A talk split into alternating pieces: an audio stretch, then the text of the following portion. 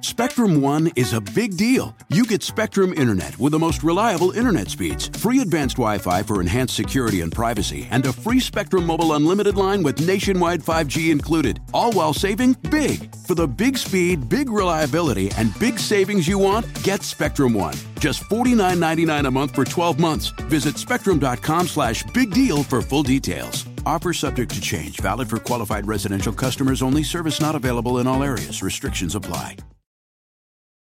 For over 130 years, McCormick has helped you make mom's lasagna to keep her secret recipe alive. Take over taco night. No matter how chaotic your day is, conquer the bake sale, even if you get to it last minute. And craft the perfect Sunday brunch when it's not even Sunday. Because with McCormick by your side, it's gonna be great. Welcome to The Megyn Kelly Show, your home for open, honest, and provocative conversations.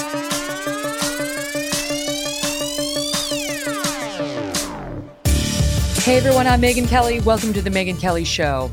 Horror and international outrage at this hour as Russia launches the largest attack on the European continent since World War II. We expect to hear from President Biden any moment now following a meeting with America's closest allies. They are trying to determine the best course of action against an emboldened Vladimir Putin, who has already threatened any country that inter- interferes with, quote, consequences you have never seen. Some questioning whether that's a reference to Russia's nuclear arsenal. Overnight, Russian forces invaded Ukraine by air, by land, and by sea. You can see, if you watch this on YouTube, uh, the areas hit from this New York Times map that we're showing. Basically, it's a map of Ukraine covered in red. Reports suggest dozens of innocent people have already been killed, including civilians, uh, many more injured as shelling and missiles rain down. The news also rocking global financial markets as stocks plummet and oil prices soar. No surprise there. And chillingly, it may have also emboldened China as we get reports this hour of Chinese fighter jets getting way too close for comfort with Taiwan.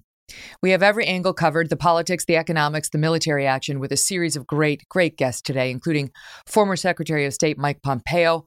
Plus, we will speak live with a reporter on the ground in Ukraine as to what she is seeing there.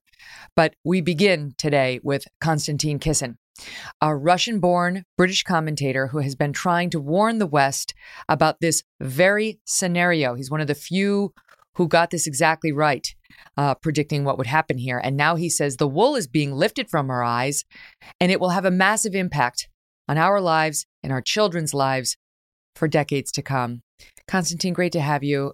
Um, you you've been right. You predicted what would happen, and today you have a long thread that I was reading on Twitter that I thought, oh my gosh, this is this is chilling because you put it in exactly the right perspective. First of all, explain your ties to Ukraine so people understand how personal this is for you. Well, I'm from Russia. My father is of Russian descent. My mother is of Ukrainian descent. I'm Russian, therefore, I was born in Russia, grew up there until I moved to the UK. Uh, my wife is Ukrainian, and we have family Russian speaking, a few Ukrainian speaking, both in Russia and in Ukraine. Uh, some pro Russian in this conflict, some pro Ukrainian. So I, I, I, think I have a breadth of perspectives from that region uh, that I'm sort of incorporating into the things that I'm saying. Mm-hmm. And you you write about how the, many predicted Vladimir Putin will never invade. He's not going to do that. Um, he, he doesn't really have a reason to do. He's just saber rattling and sort of cited the anti establishment voices on the left and the right, um, telling us that, look, let's just make concessions. We will secure peace. We don't want to upset Putin any more than we have. You know, he's ticked off about the NATO thing. Let's just not, let's just, that's not a big thing for us. Let's stand down and, and not upset the guy. Um, dead wrong, as you point out now. Yeah, well, it hasn't worked out that way, and, and uh, you know, I don't understand why people are so shocked and surprised today when there have been people predicting this who actually and and the first person who predicted this is Vladimir Putin himself it seems to me that journalists both here in the UK and in America have simply failed to go and listen to his 1 hour speech that he gave 2 days ago in which he explains very clearly what is about to happen, why he believes it should happen. Uh, and Megyn, if I just take a few seconds to lay out what he said, Uh, the first thing he said is he spent 40 minutes of an address to the nation talking about the history of the Soviet Union, Russia, and Ukraine. And the purpose of that section was essentially to explain that the existence of Ukraine is a mistake. It should never have happened. The existence of Ukraine is a result of a series of weak decisions made by weak Soviet leaders, starting with Vladimir Lenin. And he explained that Russia should not hold itself to those decisions because they were made in the wrong circumstances by weak people and there were poor decisions uh, at the time. The second thing he explains is essentially that those weak decisions meant that the Russian nation, the Russian people, were split apart artificially by these weak uh, decision makers. And so a portion of the Russian nation has now found itself, for some reason, being part of Ukraine. Uh, and the rest of it, he says, is former territories of Poland and Hungary. And from that itself, you knew that this was never going to stop with the two eastern regions because if you look at the part of, of Ukraine that used to be uh, in, in the Russian Empire, that used to be Russian speaking, that used to be populated by ethnic Russians, that extends all the way up, up to the capital Kiev and possibly beyond. So there, there was never any way this was going to be just the two so called breakaway regions. It was always going to be this way.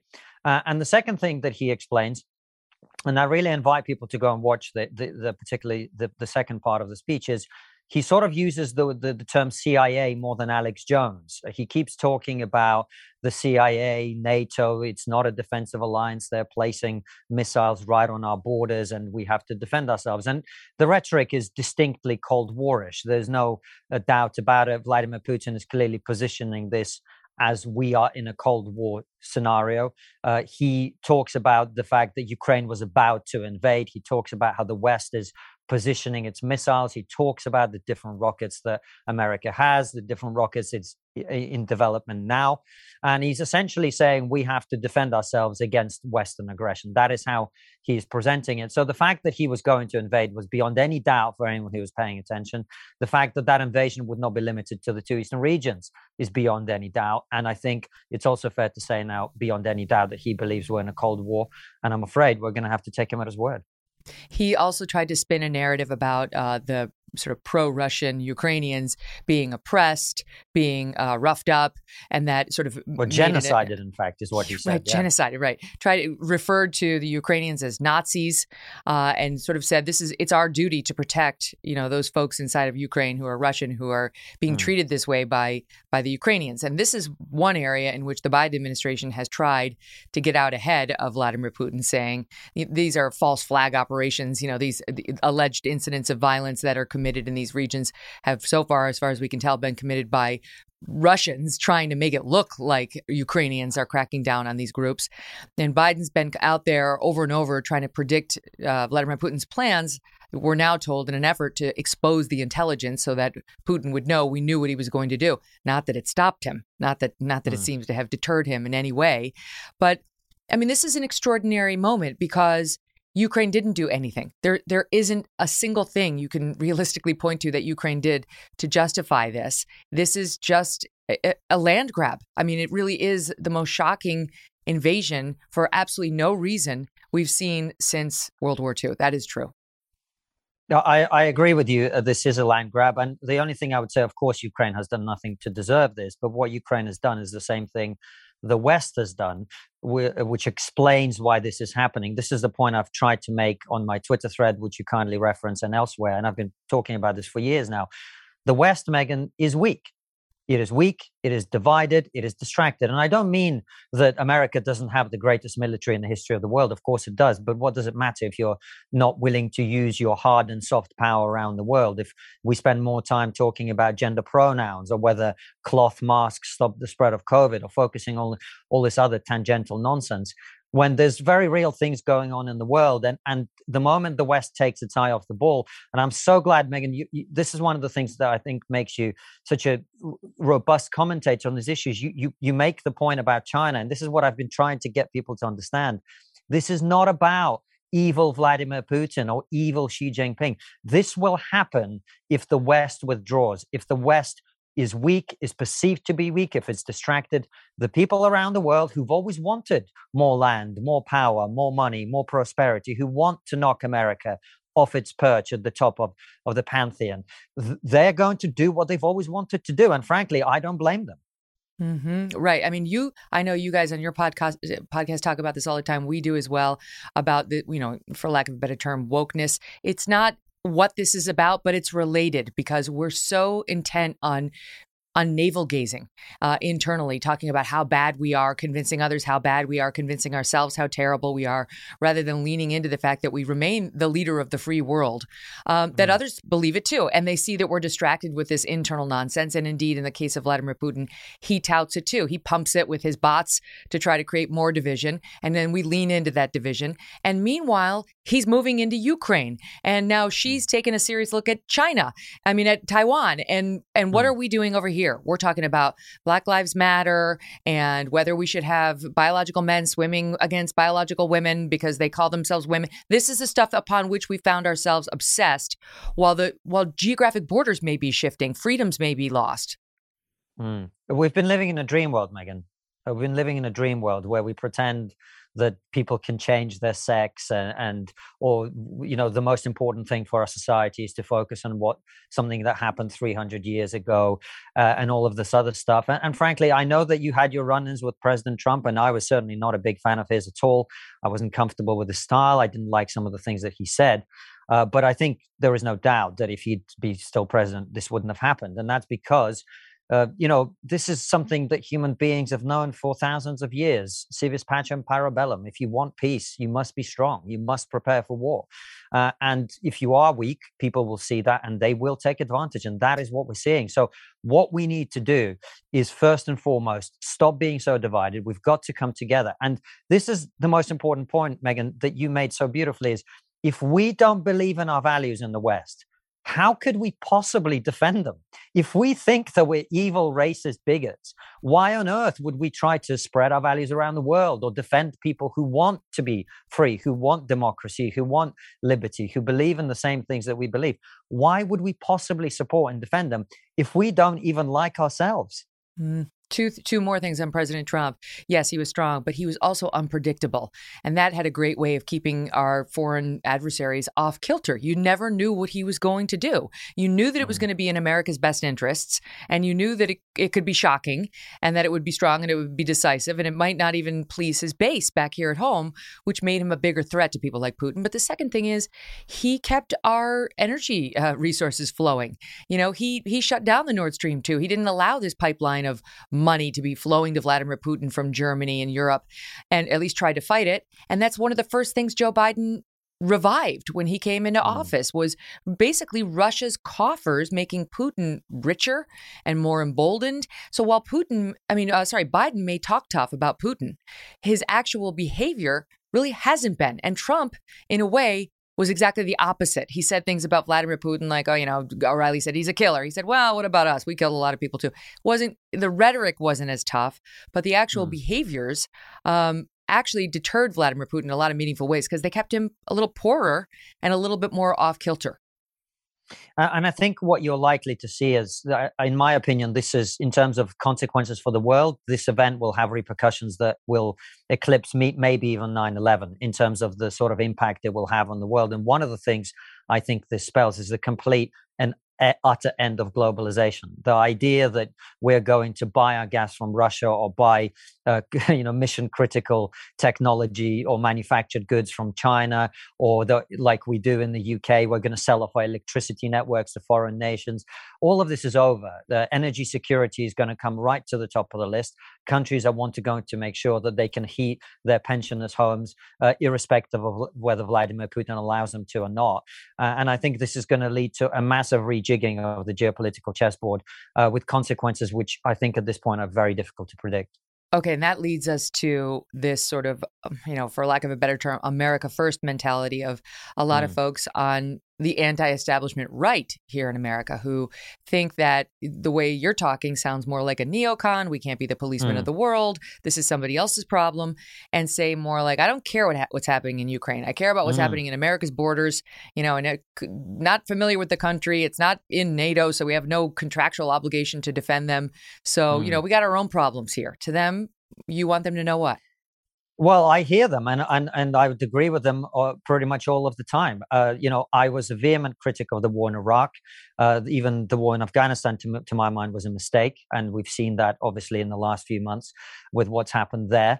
Uh, the Syria, Libya. I mean, we could go down the list. All of those were terrible mistakes, and the West has you know undermined its own moral credibility on these issues. But um, I, do, I don't think that I first of all I'm not a neocon at all. But what I mm-hmm. am trying to get people to understand Megyn, is this ain't about Ukraine. This is about you. This is about your children. If Vladimir Putin thinks we're in a cold war it doesn't matter that you want to put America first. Yes American shouldn't be the policeman of the world but the question you have to ask yourself is who is? If you want to vacate that space that America has occupied who is going to fill it? Who is going to come in and be the world's top dog? Who is going to come in and set the rules by which we play? Now, you've got two options. You've got Russia or China right? Do you want either of those nations to be the one that's leading the world? Because you've got to remember, yes, America shouldn't necessarily have to be the world's policeman. And yes, I mean, the parallels with, with the BLM situation are so strong here because, of course, we had the whole defund the police thing, which resulted in a massive spike in crime.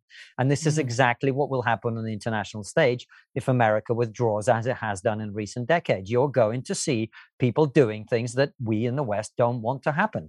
So you know, I'm against illegal foreign wars. I, am not suggesting we send troops to Ukraine right this second uh, uh, to fight against Russia. I think that would be a terrible mistake for the world at this point to be talking in that way. But I think people need to realize this ain't Iraq, guys. This ain't Afghanistan. It's not Syria. It's not Libya. This is a strategic adversary who is taking advantage of our weakness. And they are looking to see how we respond, just like the Chinese are. And how we respond is going to defa- determine the fate of the Western world for decades to come. Mm.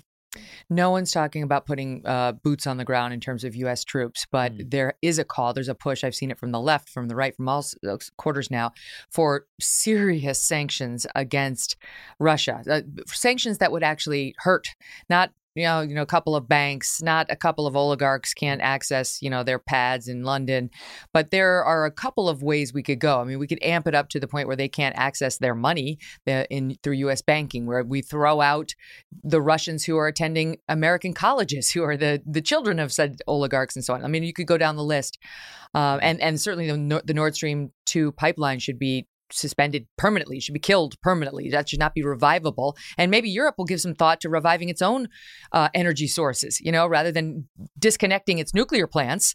Um, mm. So it's reliant on Russia and in a way that, as we see, is destabilizing. They'll rethink, you know, what happens when you rely on the windmill to power an entire nation. Your thoughts on it? Well, exactly what's going to happen, and of course, we we wait to see what sanctions and other measures will be introduced uh, and how that plays out. I don't know, but I think your point about energy security, if you remember, we talked about it earlier.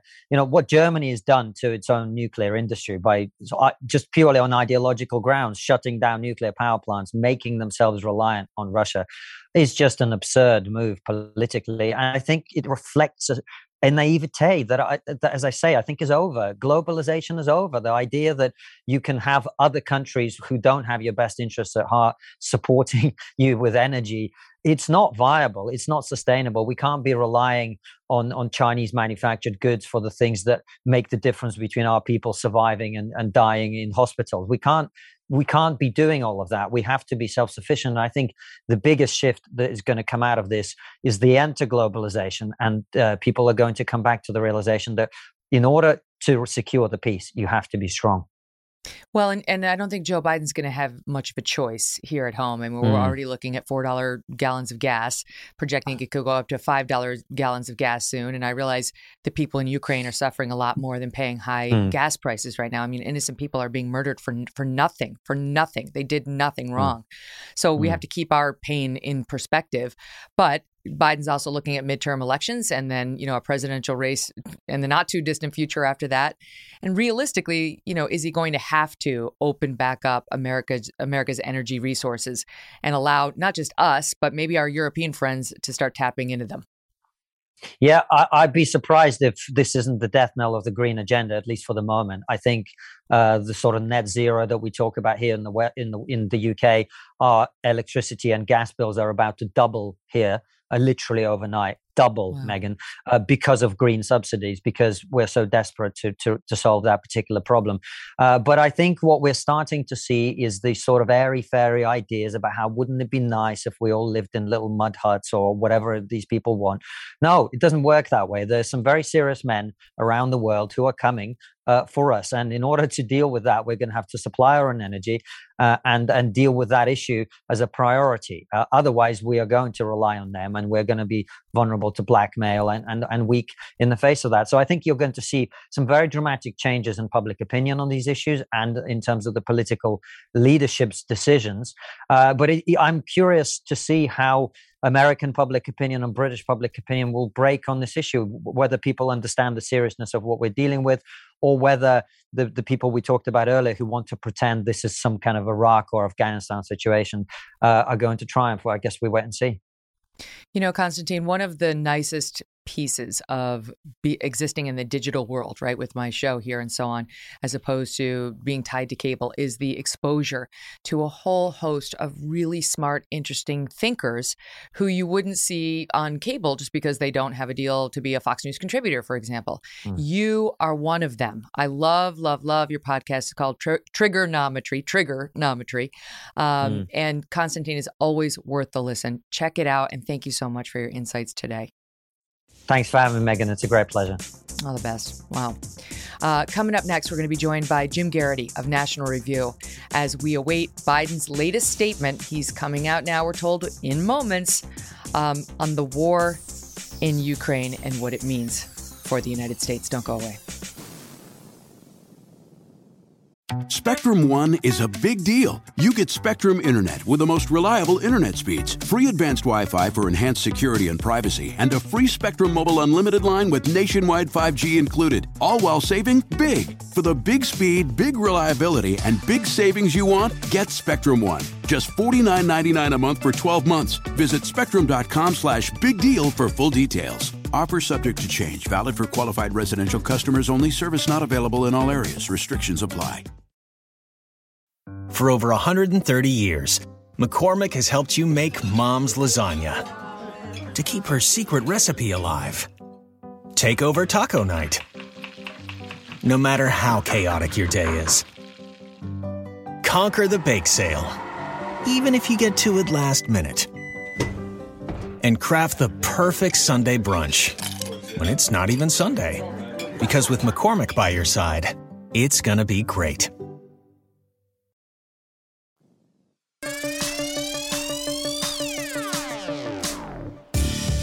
Reports at this hour of fighting near the former Chernobyl nuclear power plant. The Ukrainian president says his forces are trying to prevent Russian troops from capturing it. Chernobyl, of course, is the site of that devastating accident back in 1986. And the fear is that this situation could disturb nuclear waste, among so many other problems. Joining me now, Jim Geraghty, senior political correspondent of National Review, has been doing great coverage of this. Jim, so good to have you here. So, reading your piece this morning, um, you know, you don't you you don't mince words either. You talk about the Wall Street Journal not mincing words. You don't mince words either. Talking about how we are witnessing the largest land war in Europe since 1945, an unprovoked attack by an autocratic superpower with nuclear weapons. Exactly the nightmare scenario that the U.S., NATO, and the European Union aimed to prevent. This is the worst case scenario. So, I mean, I'll, I'll pull a Rich Lowry on you on a scale of one to ten. How bad is this? Uh, eight or a nine. I, I suppose, you know, if I say the worst case scenario, the really worst case scenario would be this somehow spilling over across the border and Russian forces shooting on NATO ally forces.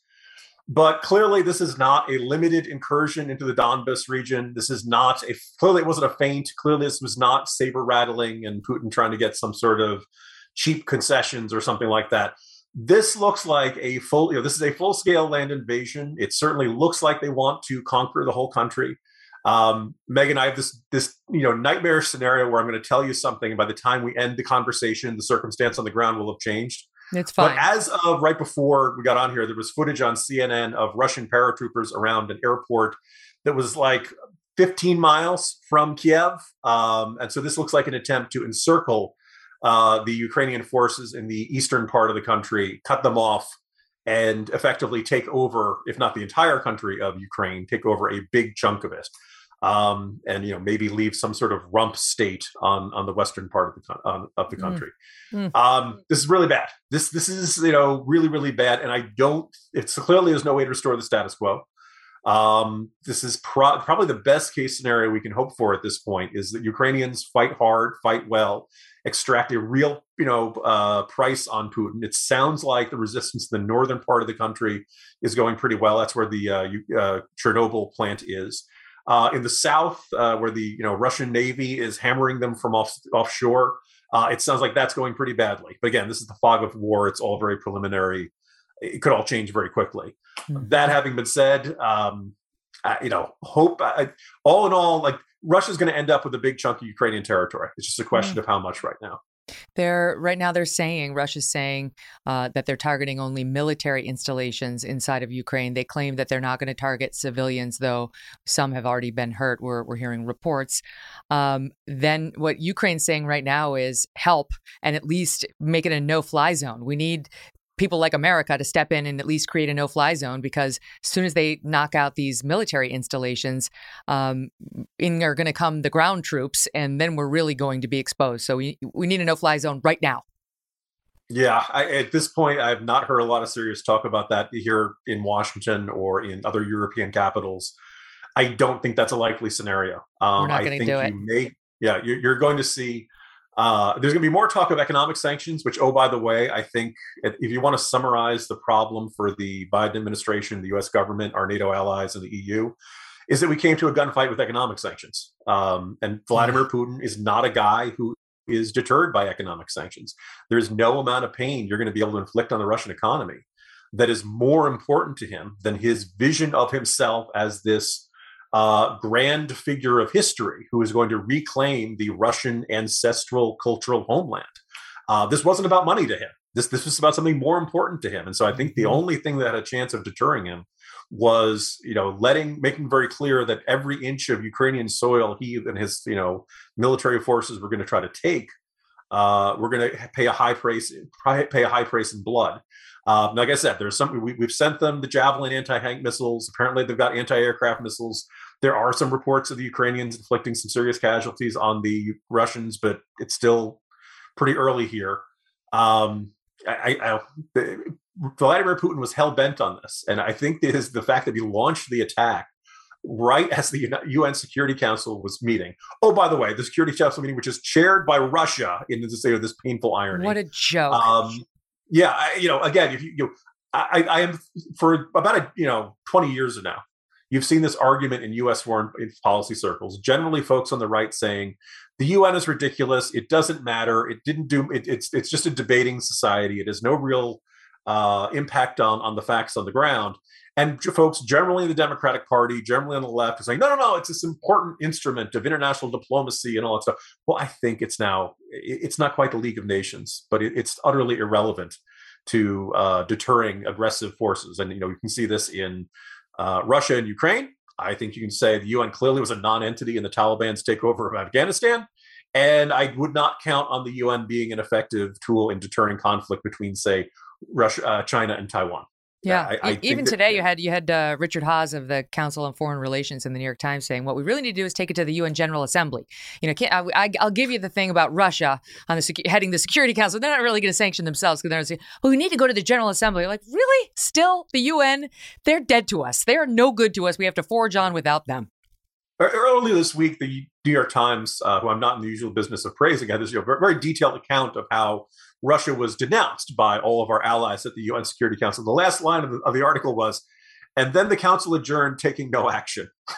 Right. it was just this like, yes, okay, we can all go there and we can say this is terrible. And you saw a lot of that last night. Like I think the Ukrainian ambassador, when the when the Russian ambassador was insisting that you know, or, or I think they called for de-escalation, and the Ukrainian ambassador holds up his phone and saying, "Here's Putin announcing they're invading." You know, kind of this ridiculous. Right. He's not listening to you. This is absurd. Yeah. Even yeah. like you, as you point out, we brought sanctions to a gunfight. Like even sanctions aren't going to do it. Never mind some condemnation. Um, and by the way, this just crossing the wires, Jim. Uh, per Reuters, Chernobyl power plant captured by Russian forces, uh, citing an advisor to a Ukrainian presidential office. Uh, it'll be the first of many reports we hear along those lines as they move further inward. Megyn on camera, I'm afraid I'm going to turn into a meme. My my rea- this is bad. This is really bad. And you might be thinking like, why would Russia go there? Well, if you look at a map, first of all, Belarus, uh, which is kind of this, you know, uh, uh, crony state, uh, sidekick state to to Vladimir Putin's Russia.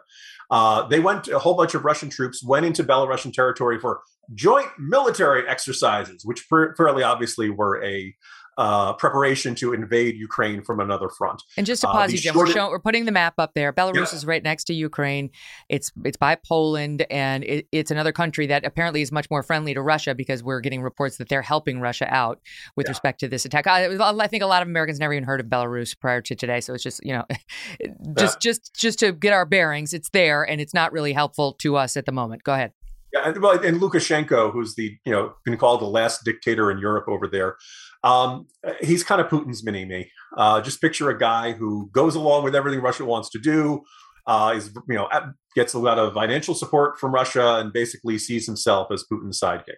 Well, the shortest distance between a this is where I wish I had my John Madden telestrator here. The shortest mm-hmm. distance between a Ukrainian border and Kiev is coming down from Belarus uh, and of course, the the Chernobyl exclusion zone, where the nuclear power plant was and where all the radiation was back in 1986, uh, is right in that area. Uh, so it's one of those things where a lot of people I've seen people asking, why would Russian troops even go anywhere near that?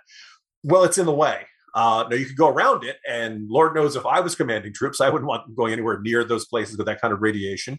Uh, Russia, but you know, basically, if there's anything we've learned, if you ever watched that Chernobyl uh, miniseries mm-hmm. on HBO, is that Russians don't worry about radiation the way the rest of us do. They're they're kind of laid back about that in a way that um, sometimes gives them that warm, glowing feeling a little later on. it's true. It's very true. So, um, all right. So let's just talk about. Uh, yes, we brought sanctions, and that's what we expect Joe Biden to say in moments as soon as he takes to the mics. Um, that we're going to be giving the super severe sanctions. I mean, we sort of mm-hmm. withheld some, we trickled some out, and we're going to trickle more out, and now I, this should be the super severe sanctions. Um, but what's what's that going to look like? And realistically, what could it look like that would that would make him hurt, right? Like that would actually hurt him in terms of the, the money. Yeah. Um, before I tear into our president during a ongoing foreign policy crisis, I'll begin by saying something a little bit nice. I think Biden has focused on this. I think he has really tried. I think he's met with his, you know foreign leaders and, and communicating with them recently. I think he's been trying to galvanize NATO to to create a unified, tough response to this. I think fairly obviously it failed. It, it did not succeed, and I mm-hmm. don't know if Biden's the kind of guy who's capable of doing this. But I'll give him I'll give him a few points for trying. I do note that, and I wrote about this at pretty pretty considerable length this morning in my newsletter, The Morning Jolt.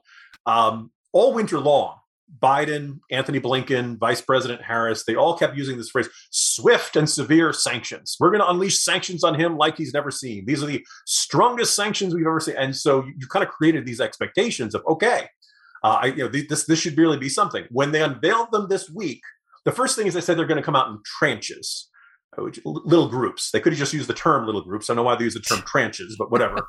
and it was there, there weren't nothing. I mean, they were targeting the two banks that are closest to the Kremlin and Russian military. Uh, targeted a couple oligarchs and their family members, and they made it tough for uh, uh, Russian sovereign debt. Th- those are steps, and I'm not going to say it's nothing. Um, but the first thing is that if you're doing it in tranches or small groups, well then it's not swift and severe if you're mm-hmm. saving some for later. If you're saying mm-hmm. well later we're going to use some of we might do some of this stuff later on. The big one that everybody wanted to talk was the uh, the swift financial banking system. Basically it's how you move money from one country to another. And we did this once against the iranians and it basically you know could really have a huge impact on a country's economy.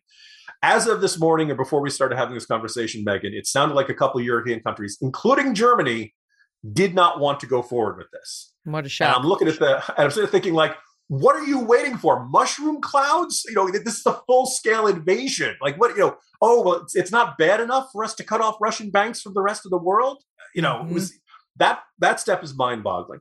There are a whole bunch of other gestures that are not, um, not necessarily gut punches, but I think are useful in symbolism. back in 1983, Ronald Reagan, after uh, the Russian shot down uh, Korean Airlines passenger jet 007, uh, they blocked Aeroflot, Russian airlines, from landing in U.S. flights. And I think right before we started con- having this conversation, the United Kingdom announced they were make- taking that step. We could expel the children of Russian oligarchs and Russian government officials that are studying in American universities and colleges. And we may do this. We just didn't do this, you know, a couple of days ago when it might have had more impact um, uh, blocking Russian oil and gas imports. We have been importing a lot more oil and gas from Russia over the past year, and that is extraordinarily frustrating. And I can't help but think that one of the reasons Putin is walking around and feeling so cocky is because world energy prices are so high, and his position as an oil and gas exporter uh, gives him more financial lever- leverage over Europe and stuff like that. Oh, by the way, I'm glad we put sanctions on the companies that were uh, building the Nord Stream 2 pipeline uh, again, a day late and a dollar short because once Russia controls the pipelines that are currently running through Ukraine, they don't need Nord Stream 2 nearly as much as they did before. Can you just so, expand on that? Because I think most people haven't been following that that closely. I understand Nord Stream sure. 2 is bad because that gets uh, energy from Russia to you to uh, Germany and keeps Russia's coffers filled. But his backdoor plan doesn't seem to mind because if he if he controls Ukraine, then what? Go ahead and expand on that. Yeah. So for, for a long while, you know, U.S. officials looked at this and said, uh, "This doesn't look good. This is going to, you know, this will be great for Germany if you if you like being dependent upon Russia for your energy. If you don't like that, then this is a terrible idea." Unfortunately, uh, Gerhard Schroeder, the former German chancellor, is serving on the board of a Russian energy company Oh, Picture a, a, former president going and taking a job on you know, like a Chinese energy company or something like that. That kind of would be the equivalent there. And Angela Merkel thought this was a terrific idea. And this is, oh, by the way, this helps them shut down nuclear plants. This allows them to, in their mind, well, we're going green because the oil and gas isn't coming from us, it's coming from somewhere else. Uh, I don't think that is a you know terribly great long term thinking there. Uh, but for a while, the U.S. was trying to pressure them. The Trump administration pressured and Biden came into office and initially was saying we oppose the Nord Stream two pipeline. The Germans really wanted to go ahead with this, and I, you know, the, the, the Biden administration dropped their opposition to Nord Stream two. I think there's this idea that well, we'll make this as a unilateral concession, and if we do this, you know, Putin and Russia will be more cooperative with us. Surprise! It didn't work out that way. Vladimir Putin mm-hmm. was not any more cooperative or nice over this, and I think that you know the Biden administration ended up with egg on their face. They turned back to to opposing Nord Stream two, and it's worth noting that no gas has gone through it yet. Uh, Germany said a couple of days ago that they were halting the permitting process. Yeah, we're not going to let you go ahead with that paperwork there. That's going to slow yeah, you down. That's not I, I know, Megyn. My attitude is: where are the eco extremists when we need them? Now I've got a pipeline I'd really love to see them blow up. And I would not mind to see someone, you know, wink, wink, blow that up to ensure that that pipeline never gets completed or used um, to minimize this. And oh, by the way, we should be developing all of our energy resources and saying, look, you don't need to be dependent upon this maniacal autocrat for your energy supplies. We're the United States of America. We got oil, we got shale, we got gas, we got wind, we got solar we liquid natural gas. We're going to send oil to everybody who needs it, and we're not going to be bullies about it. Yeah, boy, it's a great opportunity. But hey, we got to save the world. Greta Thunberg says we can't do that. So, oh my lord! And you were predicting. I mean, because people do wonder what what's going to happen back here at home, and what what should we be expecting? And certainly, um, higher gas prices is on the list. Um, we're going to see maybe Europe, you said, flooded with refugees. Um, people pay attention to that just now. I mean, frankly, you know, you, tra- travel's open back up. People are starting to go to Europe again in a way that we couldn't during the pandemic. And certainly we're going to see that in places like Poland. Uh, they're already predicting that as citizens try to flee. And all eyes, of course, are on China as well. Mm-hmm. I mean, what, what do you think Americans should be thinking about right now? Uh, not much good. Uh, maybe we'll get a really good HBO sequel series to Chernobyl out of this. That's that's oh, the gosh. only silver lining that I can find here. Um, yeah, I mean the first thing is you're going to notice it at your gas pumps probably when you fill up this weekend. Not that gas was cheap before, uh, right. uh, but this is probably going to end up being a, a you know I wouldn't be surprised if there was an immediate panic bump and then just generally uh, you've got a major foreign policy crisis. I assume there'll be at least some effort, I don't know, full on sanctions and some sort of effort to reduce U.S. Uh, uh, imports of Russian uh, uh, oil supplies. Um, and oh, by the way, we're getting into the spring and summer, and traditionally Americans drive more then. So all of that is going to expand demand, and supply is going to remain about the same, or maybe even constrained more because of this conflict between Russia and Ukraine. So gas prices are going to be terrible. Uh, we saw how the waves of refugees coming in from Syria uh, and also some from Afghanistan and other parts of the Middle East were destabilizing to European politics about, you know, uh, let's see, it was about the mid, Obama, mid to late Obama years, shall we say. Um, that I suspect, you know, you will see some echo of that in European politics. Uh, not right before we came on, apparently Chinese state-run television is running some sort of documentary or program that is comparing Ukraine to Taiwan. That doesn't sound ominous, now does it? Um, mm-hmm. I don't know if this means okay, yeah, the Chinese invasion is going to come immediately. I do think China is watching this very closely, and well, I and don't just, think... just to just to update you on that because okay. I, I, mentioned this during our, our A block, but you weren't here yet. Um, Reuters is reporting that Taiwan's air force scrambled again on Thursday to warn away nine Chinese aircraft that entered its air defense zone, according to Taiwan's defense ministry. This on the same day as the invasion in Ukraine. Uh, so obviously they're watching and maybe flexing some muscle. I mean, I, I, I don't think we're anybody's predicting Chinese invasion sometime soon, but there's no question that how we handle what's happening right now in Ukraine is going to be uh, front and center for the Chinese. Yeah, I mean, Chinese incursions of Taiwan airspace by itself is not necessarily anything new, but it definitely feels differently this morning. Uh, the other thing, which I think is we haven't necessarily recognized the, or you know, only a few Americans are kind of really thinking through the ramifications of, is uh, you know back in the end of the Cold War, Ukraine had a lot of people said Ukraine had nuclear weapons. The bet was that Soviet nuclear weapons were stored on Ukrainian soil. Right. Ukraine by itself did not have the ability to detonate or use those weapons, but part of the deal was to say, okay, we're going to ship them all back to the, what's becoming Russia, and in exchange, we, the West, will ensure you'll never get invaded by Russia. And that was a deal well, between the United States uh, and Russia and Ukraine, yeah. and maybe was the UK involved in that too? But uh, I mean, yeah, basically everyone in NATO was, was party to all this, and I, I Russia's a signatory like Russia that. doesn't care about treaties, you know. Wow, shocking! They went back on their word, yeah. and now so are we. You can't trust a former KGB lieutenant colonel. Who can you trust these days? Yes. yes. Um, well, but that's a good point because what what's the lesson there? Okay, give up your your nukes, and we'll have your back. Except when we don't, which we aren't. And what other countries now that don't have nukes, like Japan, I don't know South Korea, are thinking, hmm, opportunity as a, every country that is not already explicitly guaranteed protection under the nuclear umbrella of the United States is now thinking very, has got to be thinking very seriously. If we don't have a nuke, somebody someday is going to do the same thing to us. The only way we can ensure our sovereignty, our security, and our security and preserving our borders as they are is to have a nuke of our own. My, you know, we have a lot of bad consequences coming out of what's happening between Russia and Ukraine right now. I think a giant international nuclear arms race could be another one of those really bad ones. Because do I would I trust Japan with a nuclear weapon? Sure. Would I trust you know South Korea? These are generally stable wise, non reckless regimes, but not all governments around the world are, or maybe they have a stable government now, but at some point down the road, somebody who's a little more cuckoo for Cocoa Puffs ends up uh, uh, running those countries. So um, that was another reason we really wanted to deter this. And I think that, uh, you know, despite trying to, I think you can point to um, some, some, uh, Biden went into office wanting to create, he kept, kept emphasizing a stable and predictable relationship with Russia. I think it was very clear Vladimir Putin never wanted stable or predictable government. Oh yeah, well, you you pointed out yeah. on, on, National Review that Biden sounded like John Wayne talking about oh yes. he's never dealt with me. You know, wait until I get in there. Yeah. And now it's like yeah, well, you got in. He couldn't care less. He's actually more aggressive than ever. Yeah, I, I know there are a lot of criticisms to be made about Joe Biden, and your program is only two hours, so I won't list out all of them. Mm. But one of the ones that comes to mind is how much he talked on the campaign trail as if these problems were easy. Uh, and oh, you know, we're going to shut down the virus, right? And all these other examples of how we're going to, you know, have these really quick.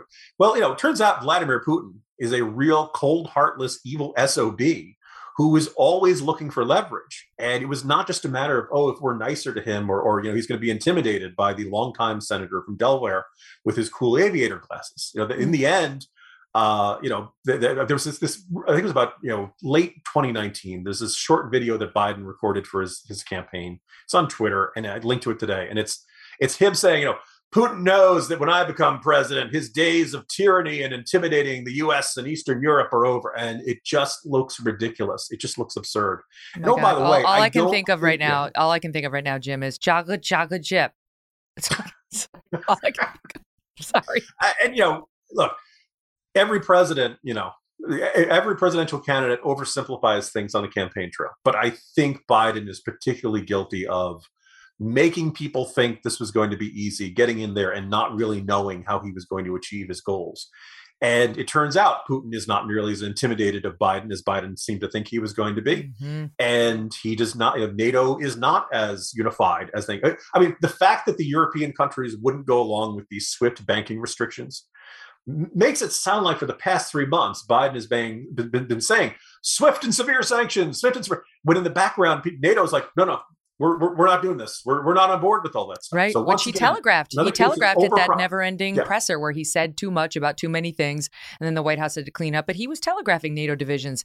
And it wasn't, as it turns out, just about the the pipeline, the Nord Stream two pipeline. Um, a couple things that I want to get to. I'll squeeze in a break, but I want to talk about whether do we think Putin just made a veiled nuclear threat, and is that just utter nonsense given the you know obviously consequence of of that, um, and also the call by the Ukrainian leader and the president there now saying he needs everyone, everyone, um, anybody who has had any weapons training uh, to grab a weapon and fight. And that sounds it's getting more dire um, by the moment. We're going to pick it up right there after a quick break. Want to tell the audience update on President Biden. His scheduled remarks now uh, pushed back to 1:30 p.m. Eastern time. We're going to keep an eye on it. If he begins on time, we'll take some of it uh, and more with Jim Geraghty and then Mike Pompeo right after this. Spectrum One is a big deal. You get Spectrum Internet with the most reliable internet speeds, free advanced Wi Fi for enhanced security and privacy, and a free Spectrum Mobile Unlimited line with nationwide 5G included, all while saving big. For the big speed, big reliability, and big savings you want, get Spectrum One. Just $49.99 a month for 12 months. Visit spectrum.com slash big deal for full details. Offer subject to change, valid for qualified residential customers only, service not available in all areas. Restrictions apply.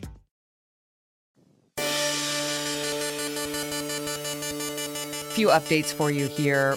Representative Michael McCaul on the House Foreign Affairs uh, Committee saying that um, we haven't seen anything like this since Hitler invaded Poland in World War II. I just hope this is not the beginning of World War III.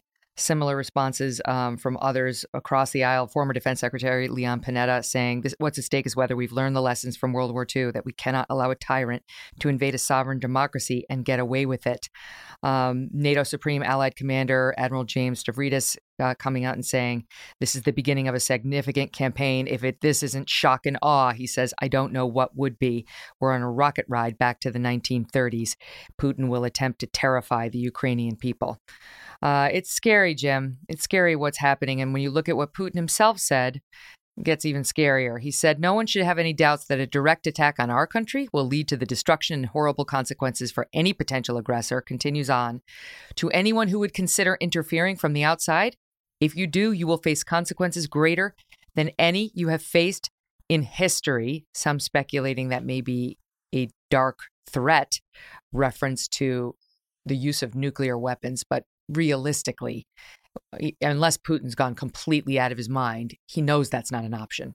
I can give you a pessimistic take, an optimistic take, and then a bonus pessimistic take uh, oh based on that statement. The the first one is that, at least on paper, according to stated Russian military strategy, they don't see nuclear weapons as something that's like far and away separate from their use of their conventional military forces. They've always said that they see that as just another military tool, and that they will not hesitate to use them in the you know uh, in, in, the execution of their objectives.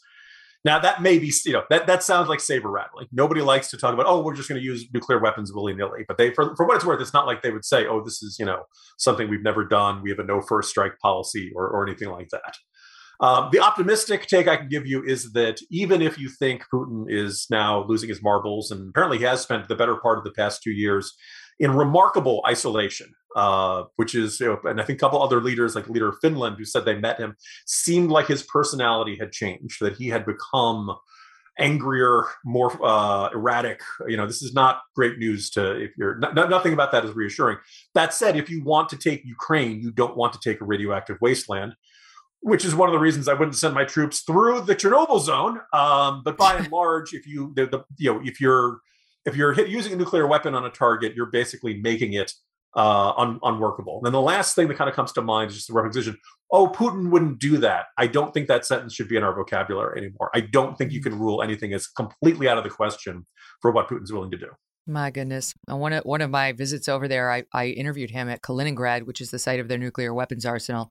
And the thought of something from that site being used on these innocent Ukrainians, on those of us who may step in to help in some way, again, not boots on the ground, but in some way militarily or otherwise, it's chilling. Jim Geraghty, you're a rock star. Thank you so much for all the great analysis, not just today on this show, but all the time at National Review and on the editors. You're a gem. Thank you. Always enjoy it, Megyn. Thanks for having me. Okay, after this, we're going to cover Putin's Ukraine invasion from all angles, including with former Secretary of State Mike Pompeo. What would Trump be doing now? I'll ask him next. Spectrum One is a big deal. You get Spectrum Internet with the most reliable internet speeds, free advanced Wi Fi for enhanced security and privacy, and a free Spectrum Mobile Unlimited line with nationwide 5G included, all while saving big. For the big speed, big reliability, and big savings you want, get Spectrum One. Just $49.99 a month for 12 months. Visit spectrum.com slash big deal for full details. Offer subject to change, valid for qualified residential customers only, service not available in all areas. Restrictions apply. The living room is where you make life's most beautiful memories. But your sofa shouldn't be the one remembering them. The new life resistant, high performance furniture collection from Ashley is designed to withstand all the spills, slip ups, and muddy paws that come with the best parts of life. Ashley high performance sofas and recliners are soft, on trend, and easy to clean. Shop the high performance furniture in store or online at Ashley.com. Ashley, for the love of home. Mike Pompeo served as the Secretary of State under President Trump. He's also a former CIA director, congressman, and army officer who was stationed in Germany during the Cold War. In a column today for Fox News, he wrote Putin is about the business of trying to bring back the Soviet Union. We must not allow that to happen. Secretary Pompeo, good to have you here. Welcome. Megyn, thank you very much. It's great to be with you. So for a while now, there's been, you know, sort of the, well, he doesn't want the expansion of NATO. He doesn't want Ukraine in NATO. That makes sense. Why would he want that? You know, we could understand that. But it's really, I mean, I had an argument uh, on this show with uh, Adam Curry about it. And I was saying, look, I've interviewed the guy repeatedly. I did a lot of prep for those interviews. And if there's one thing you know about Putin, it's that he he views the collapse of the USSR as, as a isn't it calamity of world order and that his goal is to try to cobble together something that bears some resemblance to the old Soviet Union before he departs this earth. Is today step 1 in that or maybe not even step 1 maybe step 4 I don't know but the biggest step yet. Well Megyn I think you have it exactly right. That's what I wrote about in the piece that you described. We we need to take him at his word. He talked about this in some remarks he gave a month ago and indeed last summer, he openly talked about his desire to restore what he believes is rightfully Russia's or the former Soviet Union's. Uh, if you've spoken to him at all, as it sounds like you did, uh, this is in his heart. It's been on his mind. And whether it was the effort in Georgia or the effort in Crimea or the expansion of the warm water port in the Mediterranean, um, each of these is a step along the way what he sees as rectifying this historic embarrassment, the destruction of the Soviet Union. Uh, sadly, the people of those places, those former satellite countries, don't want to be anything to do with Russian leadership. And thus, you see the conflict today in Ukraine. The Ukrainian people standing, fighting valiantly, trying to remain separate and apart from this thug and this autocrat. What did we do? Right? He he did invade Georgia. I think that was 08, and then Crimea 14, and so on. It, it, my memory is we imposed some sanctions. We said the same kind of stuff under Barack Obama. Sanctions. You're, you're going to pay. And then they kind of went away. They got watered down. People didn't live by them because Europe needs Russia's oil and gas resources and so on. I to me the lesson to him all along has been you'll pay a little for a while. Megyn, I think that's exactly right. Uh, add to that, I, I, believe deeply what he saw in Ukraine for him was a green light. He saw an administration that wasn't prepared to impose uh, any real costs on anyone for bad behavior. And so you add it up, right? Those historic things that you talked about over what's now the last 15 years. And I think he sees that this is his moment. This was the right time to engage in this. The strikes that we're seeing today are deep and complex and well prepared. They're they're en- enormously broad and they're they're focused. They're focused on the singular mission of making Ukraine a satellite state. He'll replace the government, and uh, he will see how long it is before the West walks away and just says, "Well, never mind, good enough. Uh, we'll let him have this one more piece. Don't don't do it again." Mm. And and then what? because that's really the worry, even for America firsters. You know, people who don't want us to get involved in Ukraine, they're sick and tired of us getting involved in foreign conflicts. I think even those folks are worried. Okay, if we ignore this one, what what does he do next? Megyn, I'm an America firster. I'm worried about yeah. Ukraine too. Uh, I, am also worried about Ukraine. This this will put Vladimir Putin on a roll. He will see power, his power increase. Don't forget, Ukraine has a significant piece of the global wheat supply. These are these are economic things that if he's able to get control and obtain the capacity to tax and regulate this place, will have real benefits to him. It may not be two years, it may be costly in the short run, um, but over an extended period of time, he will have benefited from this enormously. We, we can't let that happen. It matters to Americans too. You can see what's happening in our uh, markets today. Crude oil prices higher. That means higher gas prices at the pump for every American. Natural gas prices will increase. That means heating your home will get more expensive. I talked about corn and wheat.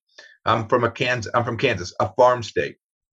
This means fertilizer will be more expensive. This will roil the global economy, and that's never good for Americans. Okay, so what about the Baltic states? Do we think that? I mean, just hypothetically, I realize we're not there yet, but could he could he start go collecting those? I mean, what what do you think it would take to get America involved militarily in a serious way? Because we cannot we cannot have a Hitler. I mean, we cannot have a, a, a madman in Europe running around conquering mm. other countries that have done nothing to it. I hope this moment will be the one that convinces American leadership and NATO and the European countries that this is serious business that they need to get about doing what we asked them to do in 2017 and 18, which was to spend some money. You all are spending less than 2% of your GDP to defend your own nation. It seemed like a long ways away, I suspect, if you were German or French or uh, you were sitting on the Atlantic and not on the eastern uh, edge of freedom's frontier. Uh, I hope this will create the resolve necessary. We're, we're, a great power. Europe has the capacity to defend itself. We can do those things, Megyn. We shouldn't shy away from that. It's not about American soldiers.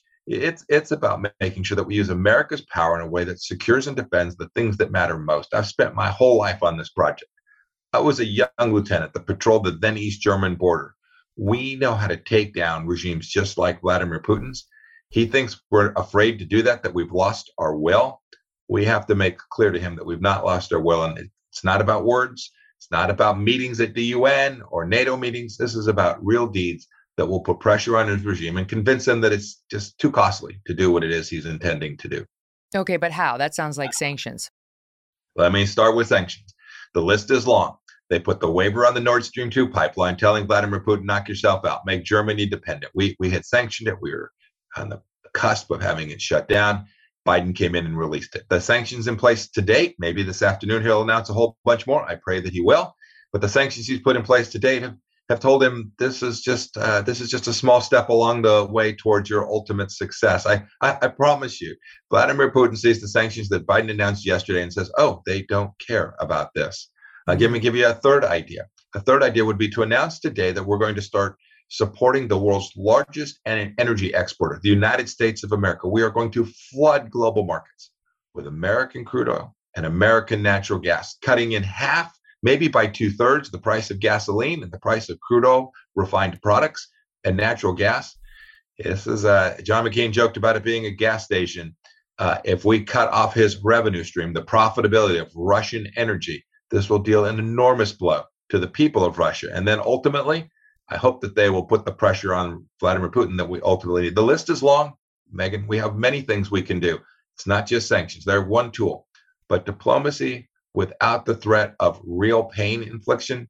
You know this. You interviewed him. He understands one thing power. We need to demonstrate it. Mm-hmm. Yeah, you you made a point in a tweet or an article that you wrote recently saying that w- what the Biden administration did with Putin's f- finances is we basically put his economy on super warp by allowing the Nord Stream 2. Like we we said, yes, great, let's make him even richer. Let's make Russia even richer.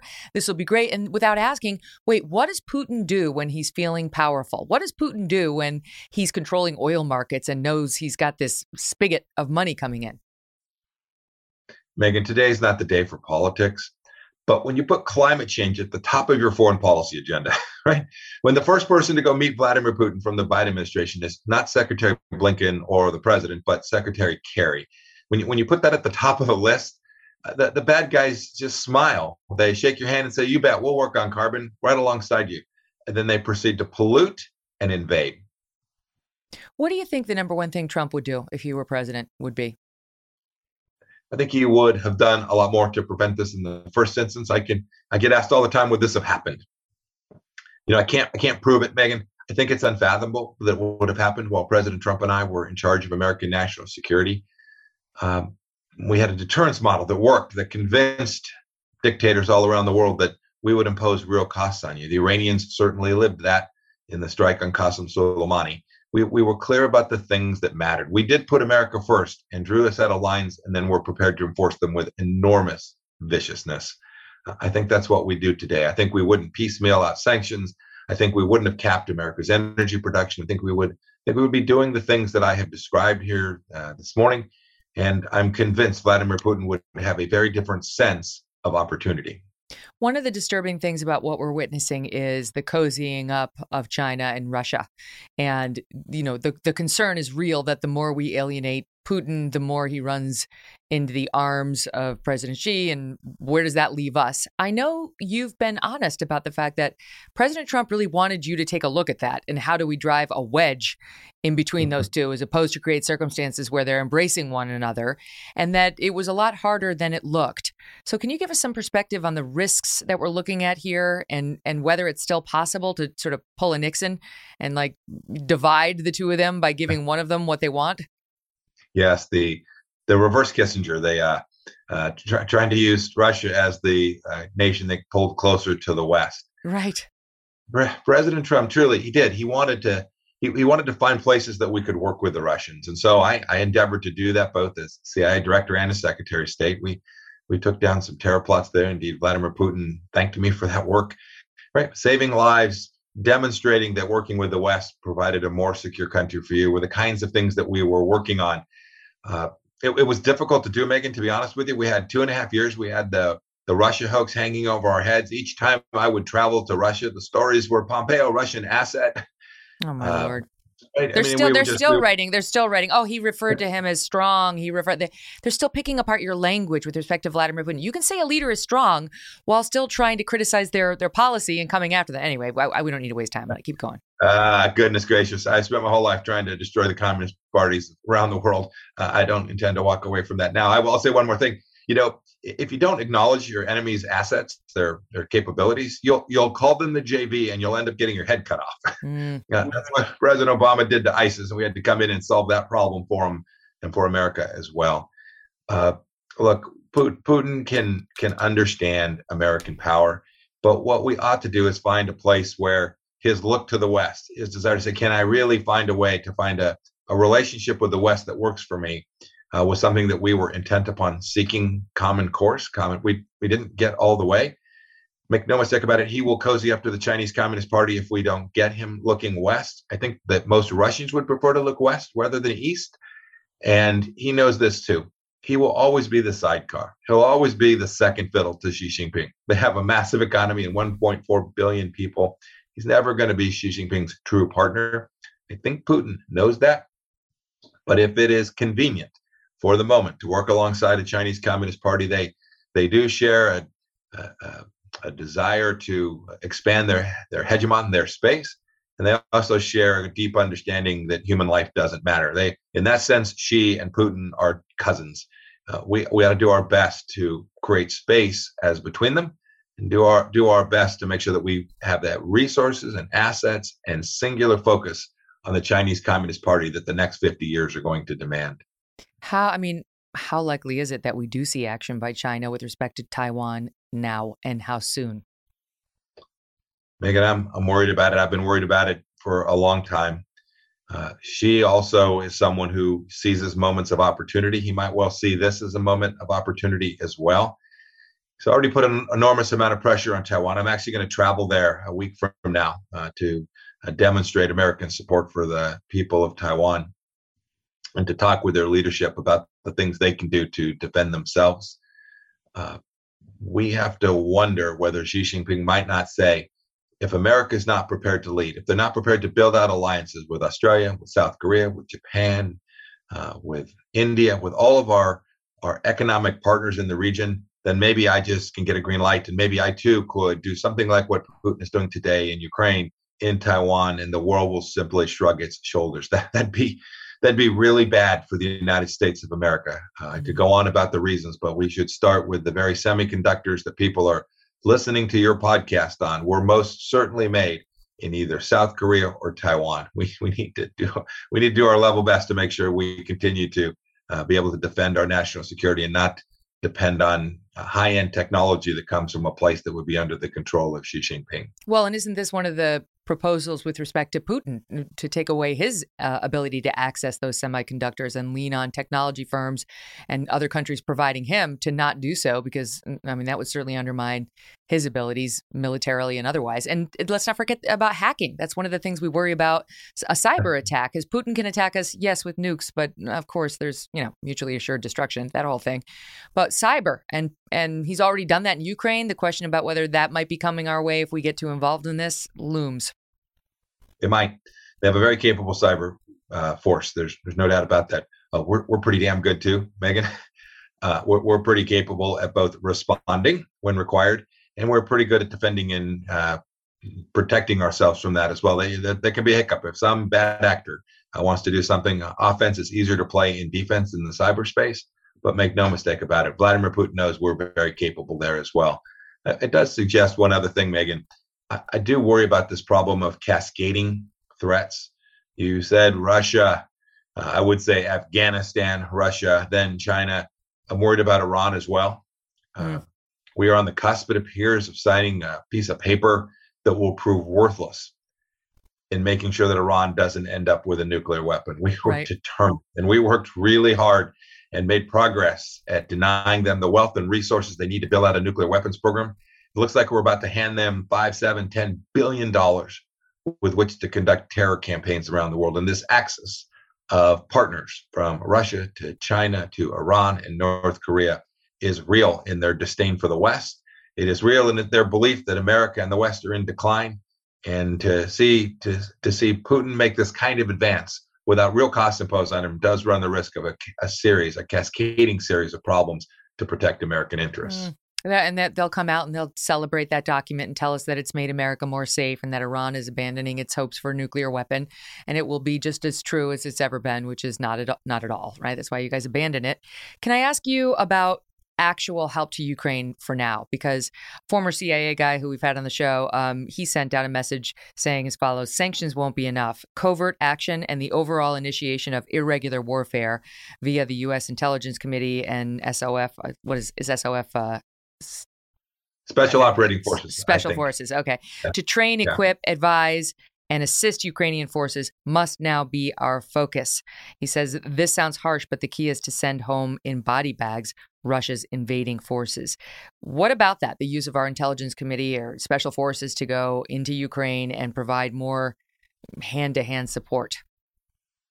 we have real capabilities and we need to impose real costs on Vladimir Putin. I have to be a little careful making about the things I, I speak about, mm. but make but make no mistake about it. We should provide weapon systems to the resistance inside of Ukraine. Uh, if it turns out that Zelensky has to flee the country and set up a government somewhere else in Poland or someplace else in Europe, um, we should support that government. We shouldn't recognize whatever scumbag Vladimir Putin puts and installs in Kiev. We should uh, make sure that that government is under pressure every day and always we, we know how to do these things and so yes all the tools that america has in its kit bag ought to be used to impose real costs. Real costs on the person who was the aggressor who's already killed ukrainians. Um, i have um, i have a, a, friend there named father oleg who's in ukraine. He's a uh, in the orthodox church the ukrainian orthodox church. He runs a military hospital in, in kiev he's already got soldiers coming back some of whom have passed away. These are noble, worthy fighters. We ought to provide them the tools, assistance, intelligence that they need to continue this resistance as long as Vladimir Putin has wrongly taken over that country. Mm, there's um, a call now from the uh, army in Ukraine calling on reservists and anyone who can hold a weapon anyone who can hold a weapon to attack. I mean, realistically, what's going to happen here? They're they're outmanned, they're outmatched. Um, the the international community is not going to create a no-fly zone as Zelensky's begging for. So, what's likely to happen, and how quickly? Well, the, the Russians have overwhelming capacity, and they've been stacking it up since at least October along the border. And this is a deep assault with all the reinforcements and supplies and supply chain that are needed. Uh, I'm convinced that the Ukrainians will fight. They will impose real costs, but it could well be the case that the Russians, in a matter of days, might well come to have at least cut off significant pieces of the Ukrainians' military capacity to reinforce the capital city. Occupation is hard, Megyn. We should make it harder. What about NATO? I got to ask you because the Supreme Allied Commander, Admiral James Stavridis, he came out and said, um, We are fully activating NATO response forces 30,000 troops. We're going to flood them forward to the borders of the alliance. He says, uh, if you w- are waking up in Europe this morning, you want to be in NATO. I mean, tell it to Ukraine. He says, um, mm-hmm. Putin is going to look powerful as he rolls over for a third time a very weak neighbor, but the alliance outnumbers him three or four to one. He's not going to try to cross a NATO border in anger. So, what do you take from that message? Well, it's a good message but words are one thing, actions are another, Megyn. We, we, we certainly have seen this in these past months. Look, Secretary General Stoltenberg, the, the NATO commander, is a good, decent man. Um, he's got a fractious coalition. You will have NATO countries that want to do less and others who are demanding that they do more. I hope that he can bring them together. I think it makes excellent sense to move those NATO forces forward, to move them to the Baltic states. The next most likely target for Vladimir would be to go into Estonia or Latvia or Lithuania. Mm. So I think I think the statement he made is a good one. The next thing we would need to see is that not only are they moving those forces to the right places to protect and defend NATO, but they are providing them with the, the tools that they need, all the support to maintain that. So they're not just putting them there for a week or an hour or a month, uh, but they are making clear to Vladimir Putin that we understand that he has a long term plan and that the West, those of us who are civilized and decent and don't conduct wars of aggression, that we have a long term plan as well. Mm, it's unbelievable to think about these innocent Ukrainians just sitting there trying to grab guns, and if they have them to defend themselves over what? What did they do? Absolutely nothing. They didn't like Putin. That's the problem. They they weren't cozy enough. The Ukrainians toward Putin. They they they don't want anything to do with him. That's their real sin. That's what he's doing and trying to recapture them as in an attempt to reclaim some sort of Soviet glory, um, which you know may exist only in his own mind. Meanwhile, uh, his chief sort of press officer slash chief of staff Dmitry Peskov is out there saying Ukraine needs to be freed of Nazis. We need to cleanse it of Nazis. That's the kind of propaganda they're offering to the Russian people, who, according to the reports, are either totally in favor of Vladimir Putin or concerned because they got a lot of relatives in Ukraine and they don't see it as an enemy. They don't see it as something to be conquered. Um, I don't know. I'll give you the last word as we await President Biden on what the American people should be going to bed thinking about tonight. Megyn, that my, my final thought is along those same lines. I'm praying for the Ukrainian people, uh, the women, the children, uh, those that are out fighting against this Russian aggression. I, I pray that uh, they uh, they are successful and that we get a good outcome. I also pray for resolve from America's leaders. I, I want America's leadership to be successful. If we can get back on our front foot, if we can begin to truly impose costs so that Vladimir Putin has to see them and feel them, and the people of Russia can feel them, and the leaders around him can feel it then we have a chance of turning the tide. If not, I fear that we're in for an awfully long struggle. Oh my.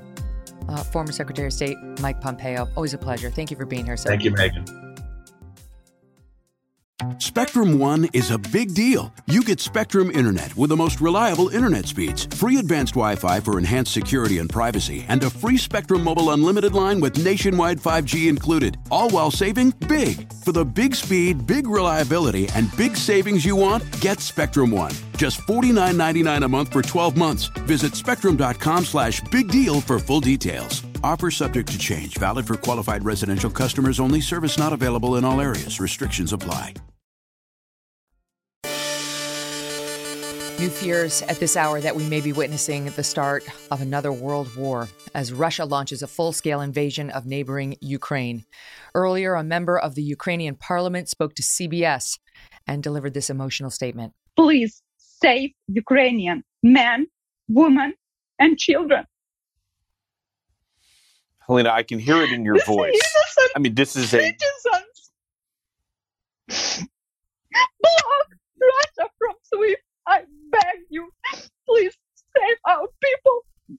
Another dozen of people and maybe hundreds of people might be murdered tonight.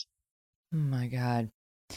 My next guest just wrote a gut wrenching account of what's happening on the ground in Ukraine. Natalia Gumenyuk is a Ukrainian journalist and war correspondent. Natalia, thank you for joining us, and I'm sure you can relate to her emotion. Sure, of course, uh, because it's uh, difficult not to be emotional, and you know we can describe a lot what's happening. We are also asked what the world can do, and there are some things. Uh, so at the moment, when already for more than 16 hours, almost, the Ukrainian army is really trying to deter this incredible, formidable force, you know, which we couldn't even imagine in any other conflict of our generation. That's what Ukraine face. Uh, if there are any, you know, emergency things which could be done by the West, if we speak about this SWIFT thing or uh, imposing uh, no-flight zone, um, of course, that feels like that's something which still could be done. Mm, the no fly zone. And yet, m- most of the analysts over here who know what they're talking about say that's not going to happen, that the United States and that its European allies would not be prepared to go that far. Uh, that would be, uh, you know, w- what should I say? Uh, I was again, I was asked for a lot of time today by the Western colleagues. What should we do? And we are saying, but also as we understand, for a long time, Ukraine was kind of warned on there would be some imminent uh, attack. So there was some hope that you know the plans should be in place, uh, because as we understand, there was no any will of Ukrainian state to to fight this war. It was all about the defense. The Ukrainian president was addressing the Russian citizens. By the way, he does it still. Um, so um, in, in this way, if not, we have two options. You know, uh, they're going together. Uh, but indeed, I want to add that uh, despite everything, for all these hours. Um, many hours there are the fighting going on all over the country by the regular ukrainian armed forces uh, in order to deter uh, you know the russian troops which are coming all over you know there are 2000 uh, kilometers long uh, border with Russia. There are the uh, platoons deployed in south, in the east, in the west. But of course, what we understood that all almost all major towns uh, were in that way hit. Not really civilians areas, but there are civilian casualties. Uh, but mm, as we understand, uh, Russia, kind of as a former Soviet state, Ukraine is also a former Soviet state, uh, knows kind of the maps where the military objects, warehouses, uh, you know, Yeah. um, airfields, or uh, you know, even like military units. So that's where they target. Uh, and I, I also should say that quite a lot of like uh, Westerners were skepticism whether Ukraine could stand even for a couple of hours. So I do think at this moment we're coming to the night here. That would be you know we're splitting this uh, spilling to the second day, uh, but I do think that you know like Ukraine bu- is buying this time still to deter, still to protect its population. Mm. What? Uh, tell us what you're hearing with respect to uh, your relatives uh, in, in Ukraine and their experience of airstrikes or seeking shelter or friends that you've talked to.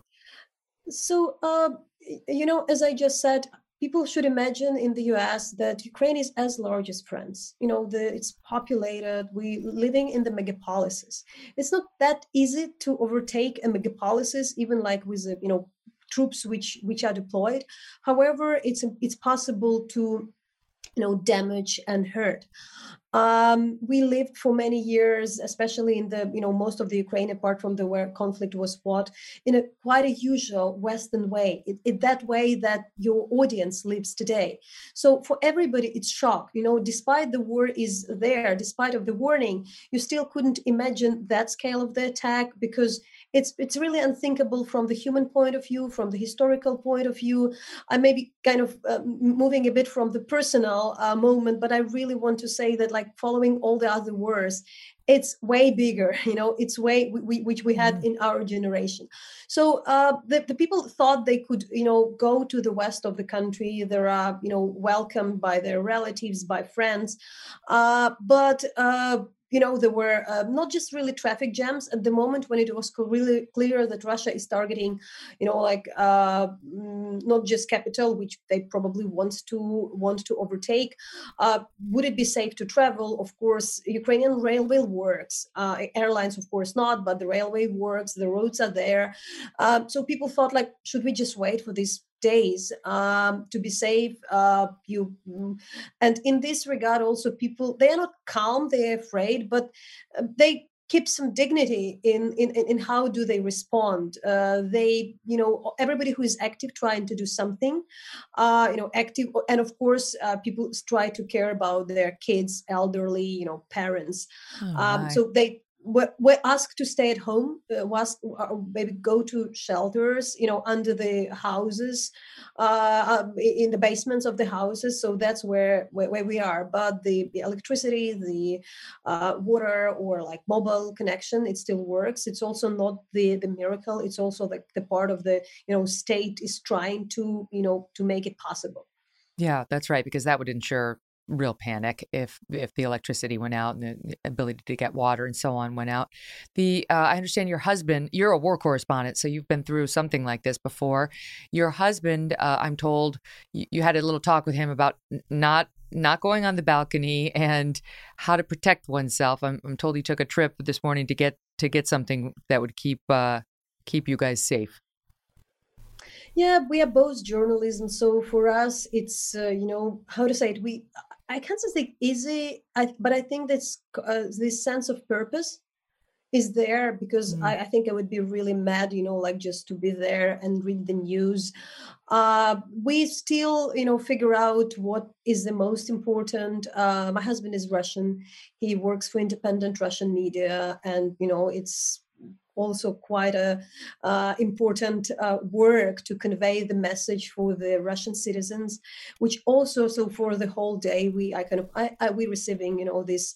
Uh, request for forgiveness and for you know how ashamed a lot of people in in russia feels but ukrainian president uh, who was who is actually very a famous actor and persona, well known across Russia. He addressed the Russian citizens and Russians, uh, Russian uh, residents uh, yesterday in Russian. You know, like do something. He's yeah. still uh, in his uh, meetings, which which has like almost every hour he speaks. He tried to say like go to the streets, but no, it's you know it's hardly possible if you speak about Russia. Mm. He um his message, unlike the bizarre rant we got from Vladimir Putin um, about how Ukraine's basically part of Russia and always has been. And if you want to throw down, then he's going to throw down. And he's, I mean, it was just, he went on. Um, but Zelensky's message was very different to the American people, uh, sorry, to the Ukrainian people, saying, I want to address all citizens of Russia. Um, we are separated by more than 2,000 kilometers of mutual borders, along which 200,000 of your soldiers and 1,000 armored vehicles are standing. Your leadership has approved their step forward onto the territory of another country. This step could become the be- beginning of a big war. This could cause, at any moment, any provocation, a spark, a spark that could burn everything down. You're told this flame will liberate the people of Ukraine, but the Ukrainian people are free. You are told we hate Russian culture. How can one hate a culture? Neighbors always enrich each other culturally. However, that doesn't make them a single whole. It doesn't dissolve us into you. We're different, but that's not a reason to be enemies. He says, Listen to the voice of reason. The people of Ukraine want peace. The authorities in Ukraine want peace, and they're doing everything they can for it. We don't need war, but we will defend ourselves. We won't attack, but defend ourselves. By attacking, you will see our faces, not our backs, our faces. Oh, the the problem is the Russian people won't hear that, will they, Natalia? They won't see it so and he said that probably they won't but there are the reasonable people who would but again it maybe sounded uh, unavoidable and you know not something you can move.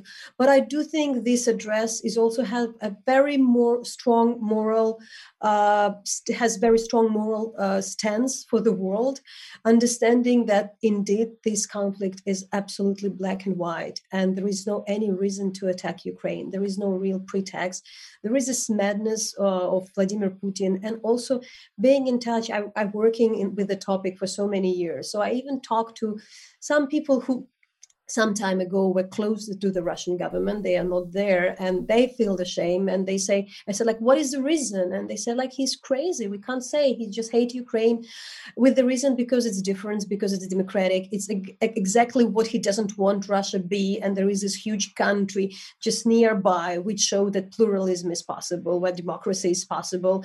And uh, and this also strange, you know, uh, that's also very dif- difficult to to add because we hoped, and I think a lot of people hope that there are those pragmatists in Krem- in the Kremlin who which say, okay, this ruins economy, this would ruin, you know, everything we have, the peace we have in, in globe, but we see that such decisions are driven by by the people who just you know hate the other people. Mm-hmm. um, uh, but honestly it's very odd for me to say that and i talk to, to talking to a lot of people now.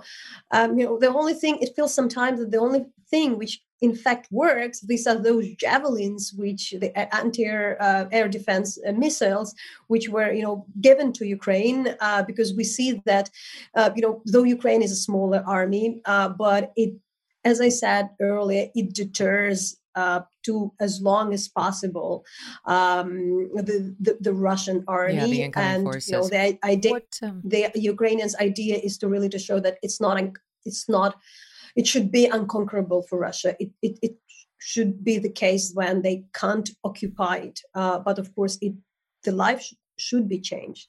It should be saved uh, before we get to that stage. Mm.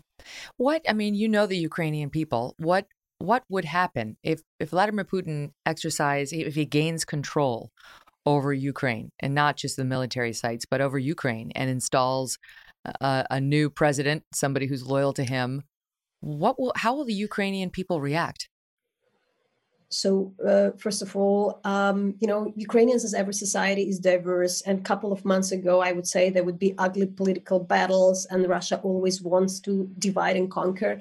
Uh, the country is absolutely united at the moment. The willingness to resist is growing. Even before this attack, when it was not that clear, you know, we have beyond the 50% of the Ukrainians ready to defend it with the um, you know with the arms. We understand there are people who won't you know elderly or you know too young or kids but every active person tries to do these things. And even today shows again that, that fire worker firefighters uh, are working the hospitals are working the bank workers trying to do something uh, the political uh, opponents uh, we, who really as i said fought ugly battles.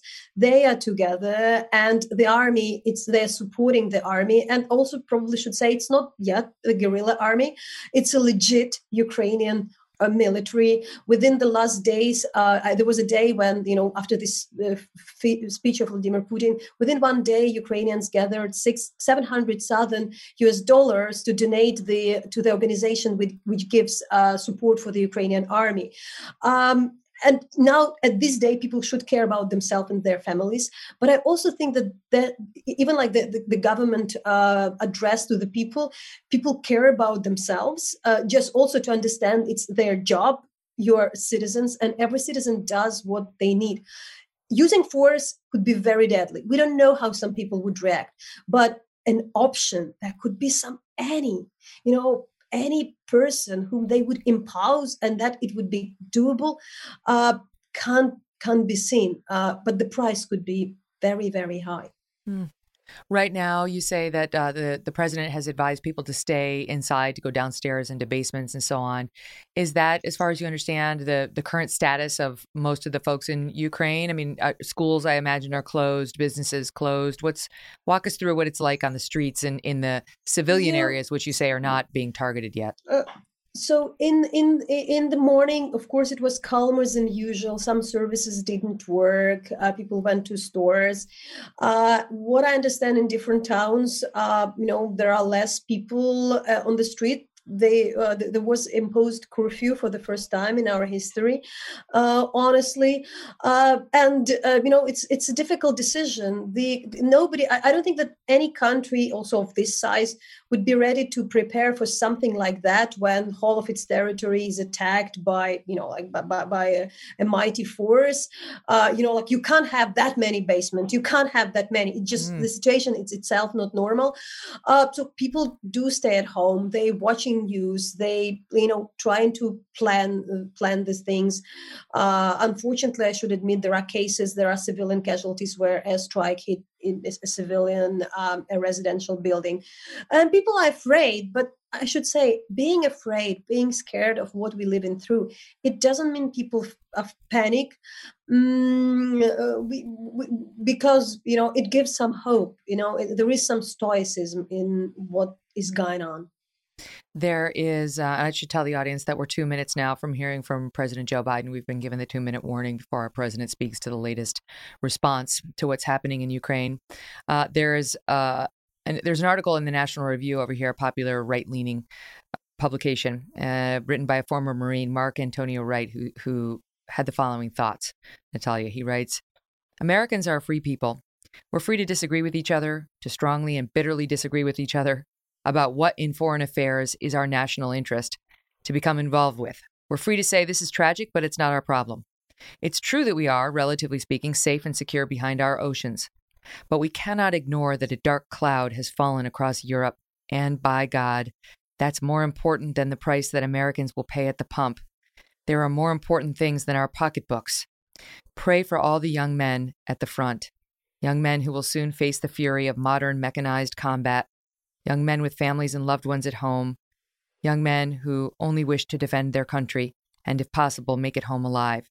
And pray for all the civilians who will, over the next days and weeks, get caught in the crossfire. To the Kremlin, they are not people or even names or numbers. Shame on us if we treat them that way. Vladimir Putin has unleashed this horror, but he won't be the one to pay its most tragic price. Our thoughts are with you and your countrymen today. Thank you so much, Nataliya. All the best. We'll stay in touch. And now, President Joe Biden taking to the lectern with the very necessity. latest. This is a premeditated attack. Vladimir Putin has been planning this for months, as been, we've been saying all along. He moved more than 175,000 troops, military equipment, and positions along the Ukrainian border. He moved blood supplies into position and built a field hospital which uh, tells you all you need to know about his intentions all along. He rejected every good faith effort the United States and our allies and partners made to address our mutual security concerns through dialogue to avoid needless conflict and avert human suffering. For weeks, for weeks, we have been warning that this would happen. And now it's unfolding largely as we predicted. In the past week, We've seen shelling increase in the Donbass, a region in eastern Ukraine controlled by Russian backed separatists. Rus- the Russian government has perpetrated cyber attacks against Ukraine.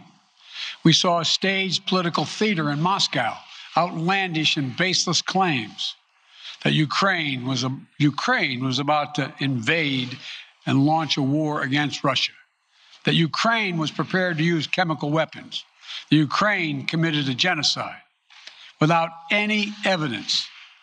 We saw a flagrant violation of international law in attempting to unilaterally create two new so called republics on sovereign Ukrainian territory. And at the very moment that the United Nations Security Council was meeting to stand up for U- Ukraine's sovereignty, to stave off invasion, Putin declared his war. Within moments, moments, missile strikes began to fall on historic cities across Ukraine. Then came the air raids, followed by tanks and troops rolling in. We've been transparent with the world. We've shared declassified evidence about Russia's plans and cyber attacks and false pretexts so that there could be no confusion or cover up about what Putin was doing. Putin is the aggressor. Putin chose this war, and now he and his country will bear the consequences. Today, I'm authorizing additional strong sanctions and new limitations on what can be exported to Russia.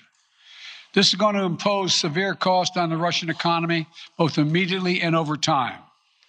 We have purposely designed these sanctions to maximize the long term impact on Russia and to minimize the impact on the United States and our allies. And I want to be clear the United States is not doing this alone. For months, we've been building a coalition of partners representing well more than half the global economy. 27 members of the European Union, including France, Germany, Italy, as well as the United Kingdom, Canada, Japan, Australia, New Zealand, and many others, to amplify the joint impact of our response. I just spoke with the G7 leaders this morning, and we're in full and total agreement. We will limit Russia's ability to do business in dollars, euros, pounds, and yen to be part of the global economy. We'll limit their ability to do that. We're going to stunt the ability of to finance and grow the, the Russian military. We're going to impose major, and we're going to impair their ability to compete in high-tech 21st century economy.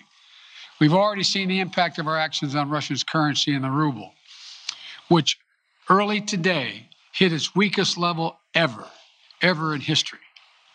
The Russia stock market plunged today. The Russian government borrowing rate spiked by over 15%.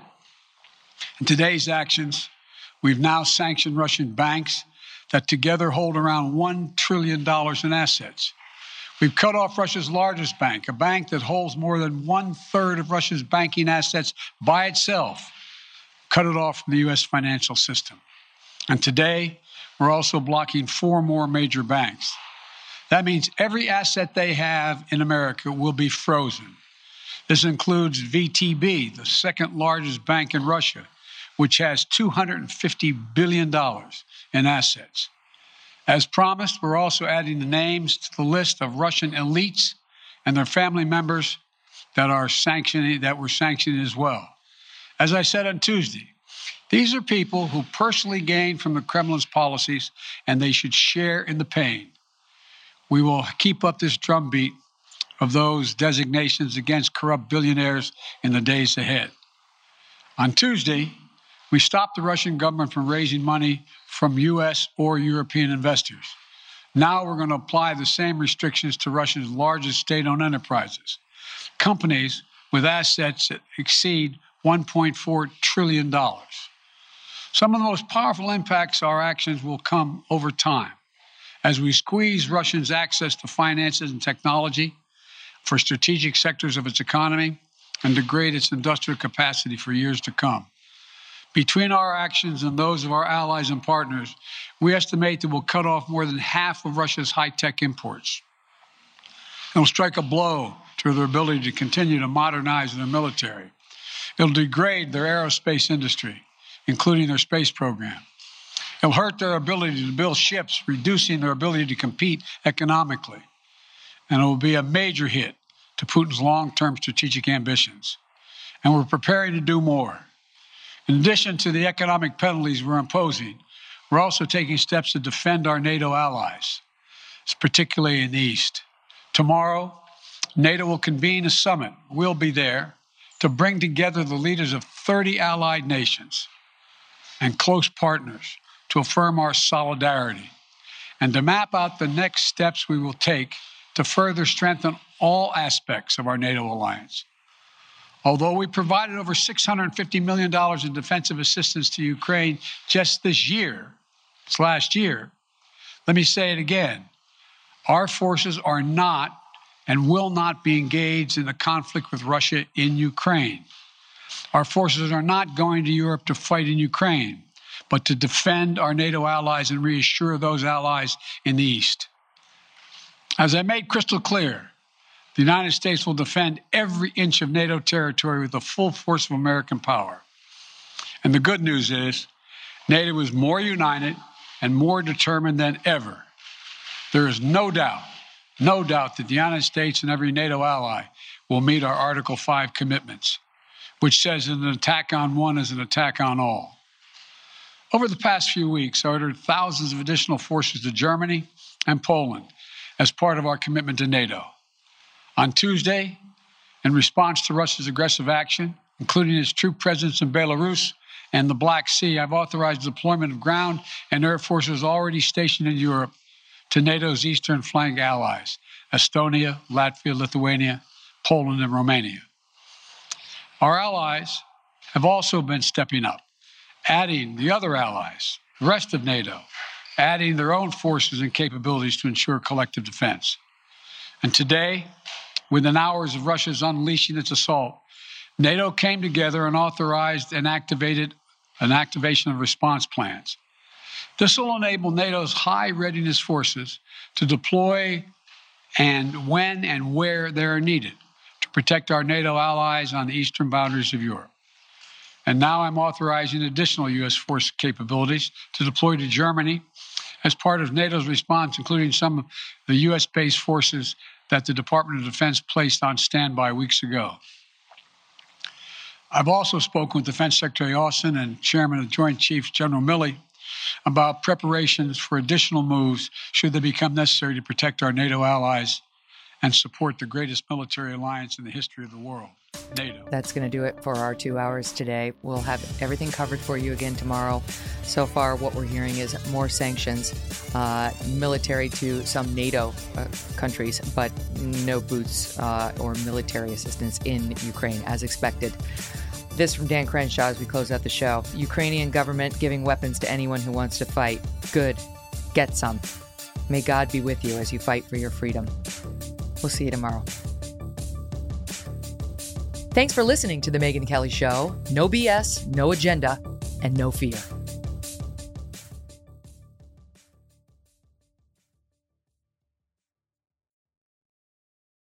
Spectrum One is a big deal. You get Spectrum Internet with the most reliable internet speeds, free advanced Wi Fi for enhanced security and privacy, and a free Spectrum Mobile Unlimited line with nationwide 5G included, all while saving big. For the big speed, big reliability, and big savings you want, get Spectrum One. Just $49.99 a month for 12 months. Visit spectrum.com slash big deal for full details. Offer subject to change, valid for qualified residential customers only, service not available in all areas. Restrictions apply. For over 130 years, McCormick has helped you make mom's lasagna to keep her secret recipe alive. Take over taco night. No matter how chaotic your day is, conquer the bake sale, even if you get to it last minute. And craft the perfect Sunday brunch when it's not even Sunday. Because with McCormick by your side, it's gonna be great.